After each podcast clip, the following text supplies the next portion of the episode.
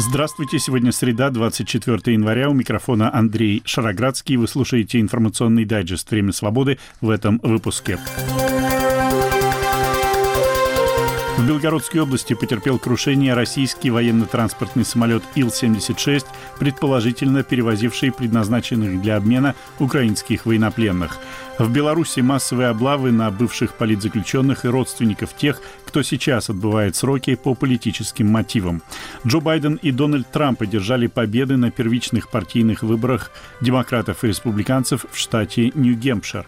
Также сегодня я принадлежу к той школе, которая ковыряется в смыслах внешний антураж смысла становится менее, менее, менее значимым для тех, кто этим смыслом занимается, кто его пытается извлечь. Умер легендарный российский театральный педагог Валерий Галиндеев. Военно-транспортный самолет Ил-76 потерпел сегодня катастрофу в Белгородской области. Обстоятельства этой катастрофы пока до конца не ясны, поэтому обобщу информацию, имевшуюся к моменту записи этого выпуска «Времени свободы». Министерство обороны России подтвердило крушение самолета, заявив, что на его борту находились 65 украинских военнопленных, предназначенных для обмена, 6 членов экипажа и трое сопровождающих. Интерфакс цитирует бывшего главкома военно-космических сил России председателя Комитета по обороне Совета Федерации Виктора Бондарева, сообщившего, что экипаж успел сообщить о, цитата, «внешнем воздействии». Депутат Государственной Думы Андрей Картополов заявил, что еще один Ил-76, на борту которого находились около 80 украинских военнопленных, успели развернуть. Картополов утверждает, что украинская сторона знала о маршруте полета самолета. Он ушел от прямого ответа на вопрос, откуда летел потерпевший катастрофу лайнер, сказав, что это был еще одна цитата «один из аэродромов Министерства обороны». Незадолго до катастрофы Ил-76 в Белгородской области было объявлено о ракетной угрозе. Издание «Украинская правда» и РБК «Украина» со ссылкой на источники сообщили, что Ил-76 сбили вооруженные силы Украины. Самолет, по данным изданий, перевозил ракеты для зенитно-ракетных комплексов С-300 для обстрелов Харьковской области. Позже оба издания отредактировали новость, убрав упоминание о причастности готовности ВСУ к падению самолета. Представитель Главного управления разведки Украины Андрей Юсов в интервью украинской службе «Радио Свобода» подтвердил, что на сегодня действительно планировался обмен пленными. По его словам, информация о том, что на борту разбившегося Ил-76 могли быть украинские военные, сейчас проверяется. Главный редактор телеканала «Арти» Маргарита Симоньян выложила в социальных сетях фотографию списка 65 имен людей, которые, как она утверждает, сегодня должны были быть обменены. Подтверждения подлинности списка к моменту записи этого выпуска «Времени свободы» не было. Между тем, в Ленинградской области замечены только что развернутые зенитно-ракетные комплексы С-300. Украинский военный эксперт Сергей Ауслендер не сомневается, что развертывание этих комплексов связано с двумя ударами беспилотников по объектам в Ленинградской области на прошлой неделе, а также демонстрирует уязвимость российской системы ПВО понятное дело, что вот появилась очередная как бы дыра в противовоздушной обороне России, да, и начали ее затыкать. Но в полном соответствии с законом Ломоносова-Лавуазье, если где-то прибыло, где-то убудет. Соответственно, эти вот дивизионы в данном случае, там С-300, да, откуда-то сняли потому что, как сказал там один генерал, депутат Госдумы, да, который совершил, пожалуй, самое великое географическое открытие 21 века, Россия страна большая, и всю ее прикрыть ПВО невозможно. И вот они сейчас туда-сюда пытаются, как этот Тришкин кафтан пресловутый, перетаскивать это ПВО, прикрывая одни объекты, открывая, соответственно, другие, поэтому украинцы в данном случае выбор цели очень большой такой получается. У них ПВО ведь даже не зональное, как оно, по идее, по уму-то должно быть, то есть она должна прикрывать зону целую. Но на это просто физически нет возможности, и они пытаются прикрывать отдельный объект, так называемое очаговое или объектовое ПВО. И вот, собственно, они туда-сюда ее таскают. Вот сейчас надо прикрыть Ленинградскую область, там в ней какие-то объекты. Дальше прилетит там, я не знаю, еще в какую-то область. Будут перетаскивать туда. И у них такая очевидная нехватка средств ПВО, потому что, во-первых, действительно страна гигантская, объектов огромное количество, а во-вторых, ПВО физически не хватает, потому что, во-первых, украинцы их там выбивают, во-вторых, видимо, возможности промышленности не позволяют быстро их производить в больших количествах. Так что, в общем, да, такая, как сказал украинский министр, асимметричная война. Вот украинцы нашли такое решение, дроны, дешевая замена ракетам, при этом вполне себе эффективно. Это же иллюстрация к тому, что было бы, если бы НАТО, да, вот они же все там воюют-то с НАТО, и со всем значит, коллективным Западом, который на войну-то никак не явится. И даже относительно дешевые примитивные дроны, прилетающие со стороны Украины, способны поражать вот такие стратегические объекты на границе с НАТО. Вот теперь представьте, что будет, если бы была война с НАТО, например, да, чтобы там осталось от этих объектов. Ну, опять же, не хочу говорить банальности относительно того, что не нужно было начинать войну, да, и не пришлось бы проверять, насколько эффективно их ПВО, но вот ввязались в такое дело, и оказалось, что не в состоянии прикрыть свое небо. Я не знаю, сколько в Ленинградской области стратегически важных важных объектов, я полагаю, их там много, да, учитывая, что эта область там промышленно развитая, всегда была такая приоритетная, второй по величине город в стране, северная столица и все вот это вот такое. Но сколько ж нужно тех дивизионов ПВО, там вот тот же завод в Усть-Луге, да, его не прикроешь одной установкой «Панцирь», потому что «Панцирь» сбивает угрозу над объектом непосредственно. И это проблема, потому что, по идее, такие объекты нужно защищать как бы на дальних рубежах, да, ПВО дальней зоны должно там работать. Это значит, нужно взять целый дивизион, чтобы прикрыть ну, вот этот вот нефтегазовый терминал, он большой по площади. Там нужен дивизион, примерно как С-300, но из С-300 полить по таким дронам, это, ну, натуральные пушки по воробьям. Это раз. Во-вторых, не факт, что С-300 их вообще видит, кстати. Потому что я напоминаю историю, в Крыму, кажется, это было, когда украинцы уничтожили С-400. Да? Они не весь дивизион, но там пусковую, как минимум одну, они уничтожили, перегрузили дронами, а потом ударили ракеты. Так что С-300 тоже не панацея вовсе. Бороться с дронами вообще сейчас вот на данный момент, вот вся эта война уже двухлетняя показала, что дроны это вообще проблема для ПВО. По идее, для борьбы с ними нужны скорострельные пушки. Вот самое такое средство, как бы относительно дешевое и довольно эффективное. Сейчас американцы все свои базы на Ближнем Востоке, которые там регулярно атакуют различные проиранские группировки, да, утыкали вот такими скорострельными пушками. Украинцы вот очень эффективно используют гепарды. А у россиян оказалось, что чего-то и такого ничего нет особо. Но опять же, пушки хорошо, там есть у них там какие-то аналоги, типа той же Тунгуски, например, и так далее. Но надо же знать, куда прилетит примерно, да. Mm-hmm. Если есть база там американская в Ираке, вот она под ударом, Айн-аль-Асад, например, да. А тут вот Ленинградская область огромная, тысячи километров от фронта, миллион этих объектов, и какой из них прикрывать? Это проблема. Дрон, взлетая откуда-нибудь, скажем, я не знаю, откуда они его запускают, ну, предположим, из района Харькова, да, он должен пересечь территорию нескольких российских областей, как минимум, да, пролетев там сотни, если не тысячу, до Пскова долетали. И где ставить эти группы, это же совершенно непонятно. Потом дрон вещь управляемая, это не реактивный снаряд, да, и можно изменить траекторию, можно его там где-то что-то обойти и так далее. Если есть там соответствующая разведка и известно о том, где стоят комплексы ПВО, можно проложить маршрут таким образом, что он их просто обойдет вне зоны действия. Это еще пока не было массированных налетов, да, не было, скажем, роя дронов там в сотню штук прилетающих куда-нибудь там по Питеру или по той же Москве. Mm-hmm. То есть вот пока еще украинцы до этого не дошли, вот если дойдут, вот это будет вообще, конечно.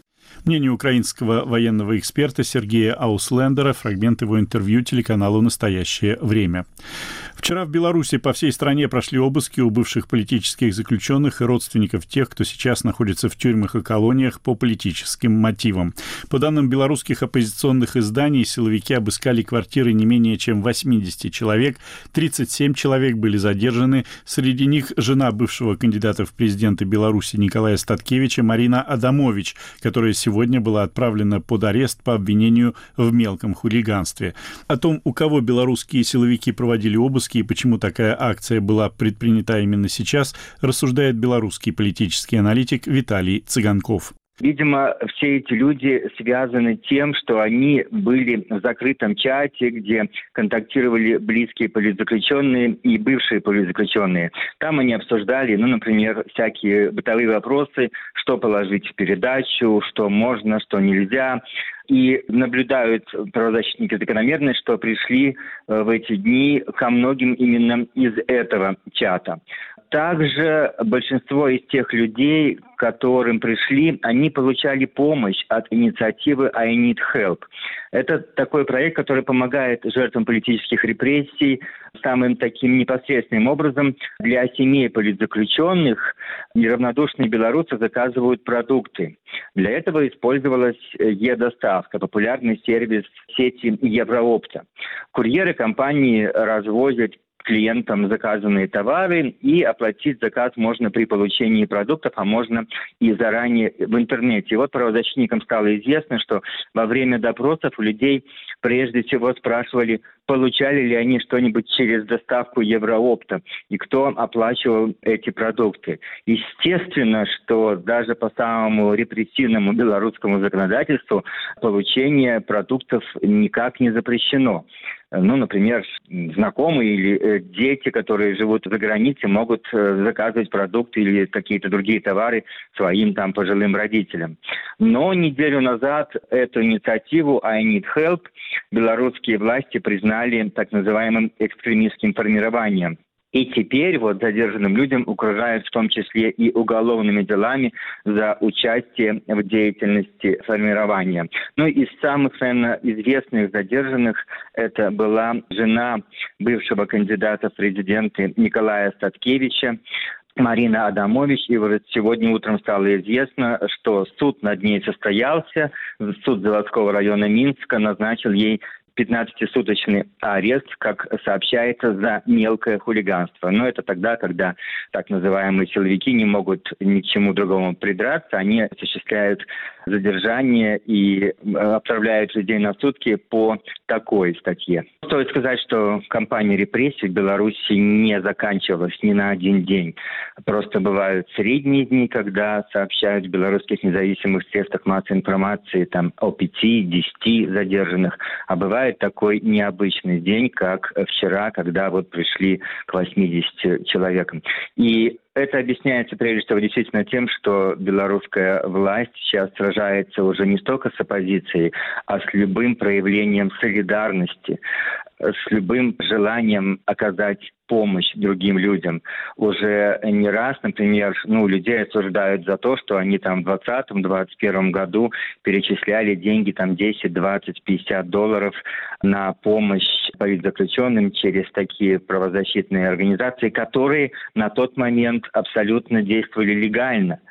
Потом власти признают такую организацию экстремистской и начинают преследовать тех людей, которые донатили в эту организацию, которые просто желали помочь другим людям. Часто это люди абсолютно э, не имеют каких-то политических больших активностей за своей спиной, они просто желают помочь другим людям. И вот с таким желанием борются власти. Ну а второй аргумент, нужно сказать, что такое вроде бы бесцветное политическое событие, но оно присутствует сейчас э, в белорусской политической жизни. Это в феврале пройдут парламентские выборы.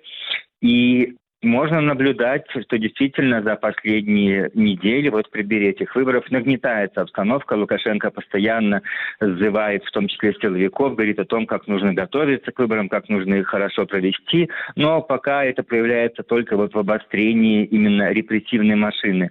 Даже в сравнении с тем, что было еще там полгода назад, э, осенью, сейчас репрессии обострились. Каждый день э, берут все больше людей, но бывают такие дни, когда вот э, просто просто происходит такой массовый хапон.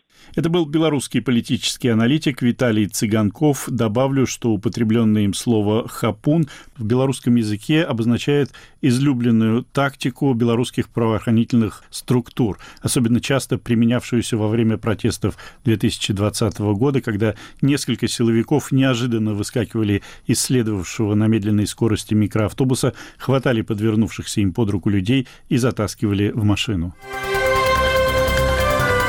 Вы слушаете информационный дайджест «Время свободы». Сегодня среда, 24 января. Тема выпуска представляю я, Андрей Шароградский. Государственная Дума России, как ожидалось, приняла сегодня в первом чтении закон о конфискации имущества у осужденных по нескольким статьям Уголовного кодекса России, включая так называемые фейки про российскую армию. Напомню, что вчера о репрессивной сути этого закона и опасениях по поводу связанной с ним правоприменительной практики рассказывал адвокат Иван Павлов. Это был анализ с юридической точки зрения, а сегодня я предлагаю послушать одного из инициаторов принятия такого закона, депутата Андрея Андрея Лугового, которого, напомню, британская прокуратура считает причастным к убийству в Лондоне в 2006 году Александра Литвиненко. Я не буду сейчас перечислять юридические аспекты. Я скажу, что мы вводим такие виды наказаний, как конфискация имущества в ряд статей, а также лишение специальных воинских гражданских званий.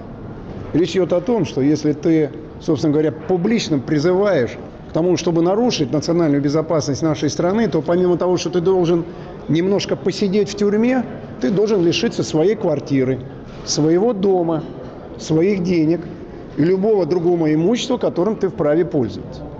Сидеть там, убежав из страны, конечно, легко и приятно. Но учитывая, что многие пользуются теми активами, которые у них есть, и деньгами, и недвижимостью, сдают в аренду квартиры и дома, владеют акциями, владеют долями в отдельных предприятиях, для того, чтобы там жить комфортно, потому что там-то они не нужны. И мы теперь знаем о том, что у многих возникают проблемы от, собственно говоря, как себя вести. Но они, конечно, живут на те деньги, которые поступают им из России. Не правда ли интересная ситуация? Но мы этой ситуации не допустим. Поэтому любой тот, который с этого момента попытается нанести ущерб своей родине, своей стране и гражданам Российской Федерации, лишится всего и подохнет там, за пределами нашей страны, как последняя собака. Это был депутат Государственной Думы Андрей Луговой против принятия закона о конфискации имущества за так называемые фейки об армии сегодня высказались только три депутата. Вы слушаете «Время свободы». В американском штате Нью-Гемпшир прошли очередные первичные выборы кандидатов в президенты США от Демократической и Республиканской партий. У демократов победил действующий президент Джо Байден, у него практически не было конкурентов, зато Дональду Трампу пришлось вступить в гораздо более острую, чем неделю назад в Айове, борьбу с единственной оставшейся в президентской гонке его соперницей Ники Хейли. С подробностями Владимир Абаринов. После кокусов в Айове губернатор Флориды Рон де Сантис, который пришел к финишу вторым, но проиграл Трампу почти 30%, снял свою кандидатуру. А Ники Хейли, занявшая третье место, решила продолжать кампанию. Она надеялась на Нью-Гэмпшир, где на партийных праймерис разрешается голосовать беспартийным. При высокой явке у нее, судя по опросам, был шанс догнать Трампа, и она приложила к этому все силы. Вот отрывок из ее последнего выступления перед избирателями Нью-Гэмпшира. 70%, 70% of Americans have said they don't want a Trump-Biden rematch. 70% американцев заявили, что не хотят реванша Трампа с Байденом. Большинство американцев отвергает и Байдена, и Трампа. Трамп и Байден сделали нас должниками триллионов долларов. Наши дети никогда нам этого не простят.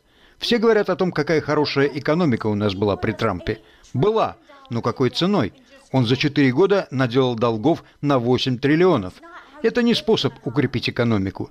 Так что же, мы согласны с тем, что у нас два 80-летних старца, которые не годятся в президенты? Россия, Китай и Иран наступают им на пятки – им нужно знать, что кто-то справляется с этой работой лучше. У нас есть такие варианты. Причина, по которой это важно для меня, заключается в том, что шесть месяцев назад в 4 часа утра я отвезла мужа в еще одну годовую командировку. Я видела, как солдаты взяли свои вещмешки, чтобы отправиться в страну, в которой они никогда не были, ради защиты Америки. Они готовы пожертвовать своей жизнью, потому что они все еще верят в этот удивительный эксперимент, которым является Америка. Если они готовы жертвовать ради нас там, разве мы не должны быть готовы сражаться за нашу страну здесь? Потому что нам нужно спасти страну, кто-то спросил меня, почему я избираюсь, и я ответила, что мои родители приехали 50 лет назад сюда, в Америку, которая была сильной, гордой и полной возможностей. Я хочу, чтобы они снова узнали эту страну. Я делаю это ради своего мужа Майкла и его военных братьев и сестер. Я хочу, чтобы они знали, что их жертва имеет смысл. Я хочу, чтобы они знали, что мы любим нашу страну. I want them to know their sacrifice matters. I want them to know that we love our country. А это последнее выступление Трампа в Нью-Гэмпшире. I'm the only candidate who can make this promise to you. I will prevent World War III. Я единственный кандидат, который может дать вам такое обещание. Я предотвращу Третью мировую войну. У вас будет Третья мировая война. При нынешнем развитии событий будет, а мы собираемся ее предотвратить. Я знаю всех игроков. Вот, например, Виктор Орбан. Очень-очень жесткий человек. Вы когда-нибудь слышали о нем? Он премьер-министр Венгрии. Он жесткий человек, сильный человек, очень уважаемый, знает все, что нужно знать об Украине. Он принял огромное количество украинских беженцев. Я думаю, он хороший человек. Пресса сходит с ума, когда я это говорю. Его спрашивают, в чем проблема? Мир взрывается. Что мы можем с этим поделать? Он говорит, лучшее, что вы можете с этим сделать, это сделать Трампа снова президентом Соединенных Штатов. Когда у нас был Трамп, проблем не было. Китай боялся его, Россия боялась его. Его все боялись, и у нас не было проблем. И это абсолютно верно. Никаких проблем у нас не было. Чудо не произошло. Ники Хейли сократила разрыв, но все же проиграла Дональду Трампу почти 10% голосов. Тем не менее, она решила не сходить с дистанции. I want to congratulate Donald Trump on his victory tonight. He earned it. And I want to acknowledge that. Я хочу поздравить Дональда Трампа с его сегодняшней победой. Он заслужил ее, и я признаю это. Все вы слышали болтовню политического класса. Они из кожи вон лезли, утверждая, что эта гонка закончена. У меня есть для них новость. Нью-Гэмпшир – это начало, а не конец. Гонка далеко не закончена. Впереди еще десятки штатов. В какой-то момент в кампании участвовало 14 кандидатов, и у нас в вопросах было где-то 2%. Но я боец, и я задира – и теперь я единственный соперник Дональда Трампа. Так что мы продолжаем. We keep moving up. Дональд Трамп поблагодарил избирателей штата и дал им важное обещание. У нас просто нет выбора. Думаю, если мы не выиграем, с нашей страной будет покончено. У нас есть возможность сделать нечто замечательное. И хорошая новость заключается в том, что у нас есть поддержка. Это лучшие цифры, какие я когда-либо имел. Причина, почему у нас такая поддержка, потому что они все делают так плохо и причиняют столько вреда. Они разрушают нашу страну. Я хочу поблагодарить всех, кто находится здесь. Мы никогда вас не забудем. И я хочу дать обещание вашему штату, в котором самые высокие в стране цены на энергоносители – в течение первого года моего второго срока цены на энергию сократятся вдвое. The first year, your energy costs are going down by 50%. Thank you very much. We love you. Thank you very much. We'll see you soon. Интрига в борьбе за партийную номинацию сохраняется. Решающим месяцем будет февраль, когда праймарис состоятся в Неваде, Южной Каролине и Мичигане. Владимир Абаринов, Радио Свобода, Вашингтон. И последняя сегодняшняя новость печальная. В Петербурге на 78-м году жизни умер легендарный педагог по сценической речи Валерий Галиндеев, воспитавший несколько поколений театральных артистов. Я понимаю, что далеко не все наши слушатели знали Валерия Галиндеева, но речь идет именно о легенде российского театра с совершенно безупречной репутацией.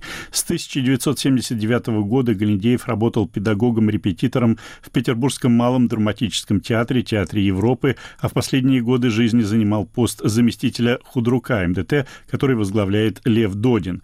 В 2021 году в материале в журнале «Театр», посвященном 75-летию Валерия Галиндеева, театральный критик Жанна Зарецкая писала о нем так. В театральном мире его называют мистером Хиггинсом, потому что он может исправить любой речевой дефект студента, ну или практически любой. Студенты его боготворят и боятся одновременно. Это он научил сначала всех студентов курса Аркадия Кацмана и Льва Додина, а потом всех актеров Ленинградского малого драматического театра говорить на северном русском диалекте, создав тем самым речевой образ знаменитых братьев и сестер. Это он перед каждым спектаклем проводит речевые разминки, поэтому все без исключения артисты МДТ говорят так, что хрестоматийные тексты потом начинаешь цитировать с их интонацией и дикцией. Это он вот уже почти полвека работает со Львом Додиным, принимая участие в создании всех его спектаклей. В совершенстве говорит по-французски, знает сотни стихов, ходит на спектакли своих учеников и помнит все их имена и фамилии за все годы своей педагогической деятельности. Его студенты, настоящие и бывшие, знают, что если он похвалил за произнесенное со сцены слово, значит сегодня получил получилось не говорить, а именно сказать. Наконец, он сам говорит, как пишет, и формулирует лучше театроведов. Конец цитаты. Я имел честь быть немного знакомым с Валерием Галиндеевым и наблюдать за его работой, поэтому подписываюсь под каждым словом. А еще, как отметила Жанна Зарецкая, Галиндеев обладал гипнотическим баритоном, который бывает только у оперных певцов. И тут я тоже согласен. Послушайте короткий фрагмент его записанного в 2017 году интервью проекту «Главтеатр», созданному театральными критиками Ольгой Егошиной, Мариной Тимашевой и Мариной Токаревой. Полная версия этого интервью есть в YouTube-канале проекта, и это потрясающе интересно. Был такой сборник о театре, издательство «Шиповник», там со статьей Мерхольда, со статьей Ремеза. И там кто-то из авторов этого сборника пишет, что наши, имею в виду художественный театр, мастера смысла происходящего на сцене, смысл в кавычках, приводит к тому, что театр становится безобразным, бескрасочным, скучным, никому не интересным. Они ковыряются в смысле, как теперь говорят, в смыслах. Вот я принадлежу к той школе, которая ковыряется в смыслах. Внешний антураж смысла становится менее, менее, менее значимым для тех, кто этим смыслом занимается, кто его пытается извлечь, либо из авторского текста, либо из собственных вариаций по поводу авторского текста. Можно это атаковать, как Бродский говорил, что Корбюзье нанес ущерб облику Европы не меньше, чем Люфтваффе. Вот можно, значит, на манер Люфтваффе атаковать автора и традицию. А можно это так вот таким, знаете, радиационным методом. Тихо, тихо, тихо, проникая в ядра клеток, вызывать там перестройки внутриклеточные, изменения, изменять внутриклеточное пространство смыслов, текста, слов. И изнутри как бы добиваться перерождения – думаю, что это правильное слово, перерождение того результата чтения, который был у артиста первоначально. Вы слушали информационный дайджест «Время свободы». Его темы представил я, Андрей Шароградский, продюсер выпуска Юлия Голубева. Наш подкаст можно слушать на сайте «Радио Свободы». К вашим услугам популярные приложения подкастов и наша платформа на базе хостинга YouTube «Радио Свобода Лайв». Подписывайтесь на нее и на телеграм-канал «Время свободы». У меня на сегодня все. До свидания.